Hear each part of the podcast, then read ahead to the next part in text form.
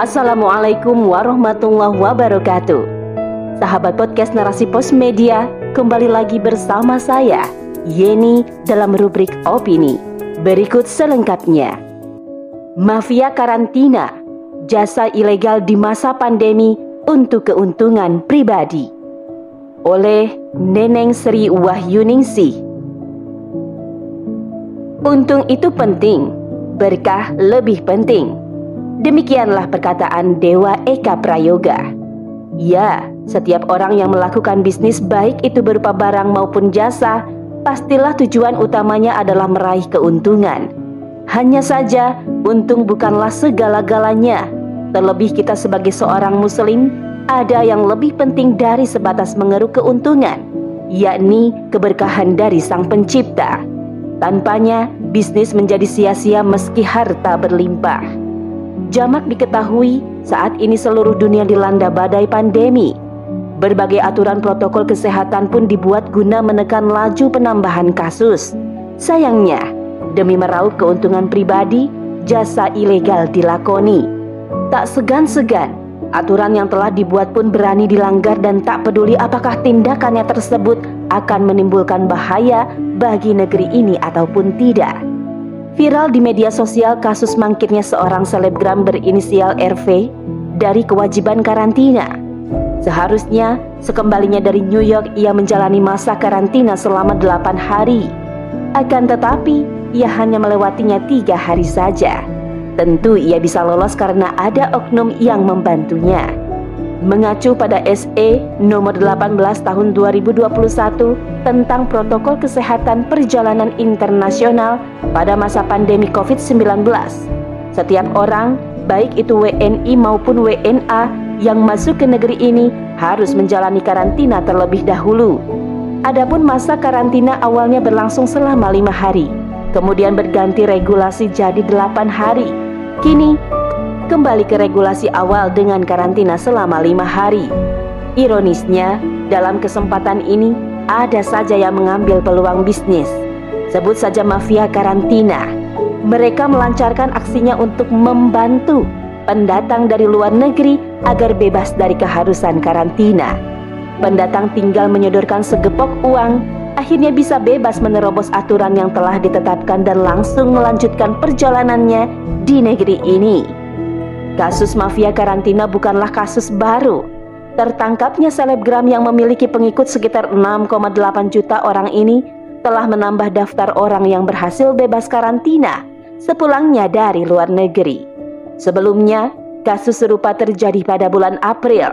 Saat itu ada WNI yang baru pulang dari India dengan menyogok sebesar 6,5 juta akhirnya bebas dari karantina. Masih di bulan yang sama, terdapat 5 WN India yang lolos dari kewajiban karantina. Kejadian yang sama pun terulang lagi di bulan Agustus. Sebanyak 14 tersangka yang terdiri dari tujuh orang WN India dan tujuh orang WNI terlibat kasus penyelundupan WNA agar terbebas dari karantina. Ini baru kasus-kasus yang tertangkap media. Mungkin saja di luar sana ada kasus serupa tapi tidak terungkap media. Jika kondisi tersebut dibiarkan, maka akan berdampak buruk dan menambah panjang masa pandemi di negeri ini. Bisa dimungkinkan tsunami gelombang ketiga pun terjadi. Senada dengan yang disampaikan epidemiolog dari Universitas Indonesia, Triunis Miko Wahyono, bahwa adanya mafia karantina di bandara ini akan berakibat fatal terhadap penularan virus COVID-19 di Indonesia. Mendapati kasus tersebut, beberapa pihak menuntut ditegakkan hukum yang tegas. Pasalnya, di dalam negeri sudah berusaha menaati protokol kesehatan dengan baik. Namun dalam waktu bersamaan hadir oknum-oknum yang tidak bertanggung jawab dan memicu kembali bertambahnya jumlah kasus COVID-19 di negeri ini. Sayangnya lagi, hukum yang berlaku untuk menindak kasus tersebut lemah.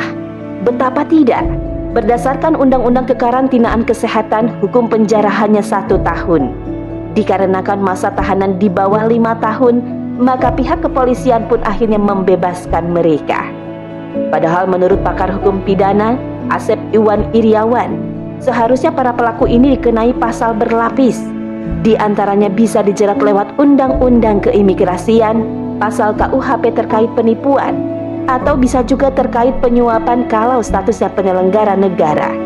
Jika hanya dijerat dengan undang-undang kekarantinaan kesehatan saja yang hukumannya di bawah lima tahun penjara, tentu tidak sebanding dengan dampak yang ditimbulkannya. Coba bayangkan, seandainya yang mereka loloskan ini ternyata positif corona serta membawa varian baru, maka akan mengguncang negeri dan menimbulkan klaster baru. Tentu kondisi yang demikian sangat berbahaya dan mengancam bangsa ini bukan? Miris, para oknum ini meraup keuntungan untuk kepentingan pribadinya. Mereka acuh dan bertindak seenaknya, tanpa berpikir adakah dampak yang ditimbulkan atas keegoisannya tersebut. Ketidakpedulian ini tentu tidak bisa dilepaskan dari paradigma berpikir yang diadopsi bangsa ini, yakni sistem kapitalisme. Dalam sistem tersebut segala sesuatu dinilai dengan materi. Pun dalam berbisnis tujuannya semata-mata hanya untuk meraih materi. Oleh karena itu, berbisnis apa pun dibolehkan, asalkan mendatangkan keuntungan. Maka tidak heran jika akhirnya mereka menghalalkan segala cara tidak memperhatikan kondisi pandemi yang tengah mencekam di negeri ini. Bahkan aturan yang telah dibuat pun ditabrak demi tercapainya tujuan untuk mendapatkan materi atau kesenangan pribadi. Lemahnya hukum ditambah dengan cengkeraman sistem kapitalisme yang begitu kuat di negeri ini menjadi angin segar dan lahan subur bagi para mafia karantina untuk terus melancarkan aksinya. Mereka tidak merasa bersalah ataupun jerat terhadap tindakan yang dilakukannya sebagai seorang muslim, hendaknya setiap perbuatan yang dilakukan hanya untuk mendapatkan ridho Allah, termasuk dalam hal bisnis. Sebagaimana yang diriwayatkan oleh Bukhari, Rasulullah Shallallahu alaihi wasallam telah menegaskan, "Man amila amalan laisa alaihi amruna fahuwa raddun." Yang bermakna barang siapa yang mengerjakan suatu amalan yang tidak didasari perintahku, maka amalan itu tertolak. Begitupun firman Allah dalam surat An-Nisa ayat 29. Hai orang-orang yang beriman, janganlah kamu saling memakan harta sesamamu dengan jalan yang batil, kecuali dengan jalan perniagaan yang berlaku dengan suka sama suka di antara kamu. Dan janganlah kamu membunuh dirimu, sesungguhnya Allah adalah maha penyayang kepadamu. Pakar ekonomi Islam Dr. Dwi Condro Triyono menjelaskan bahwa makna dari ayat di atas adalah syarat pertama dalam bisnis itu harus sesuai syariatnya. Jika tidak maka aktivitas tersebut batil.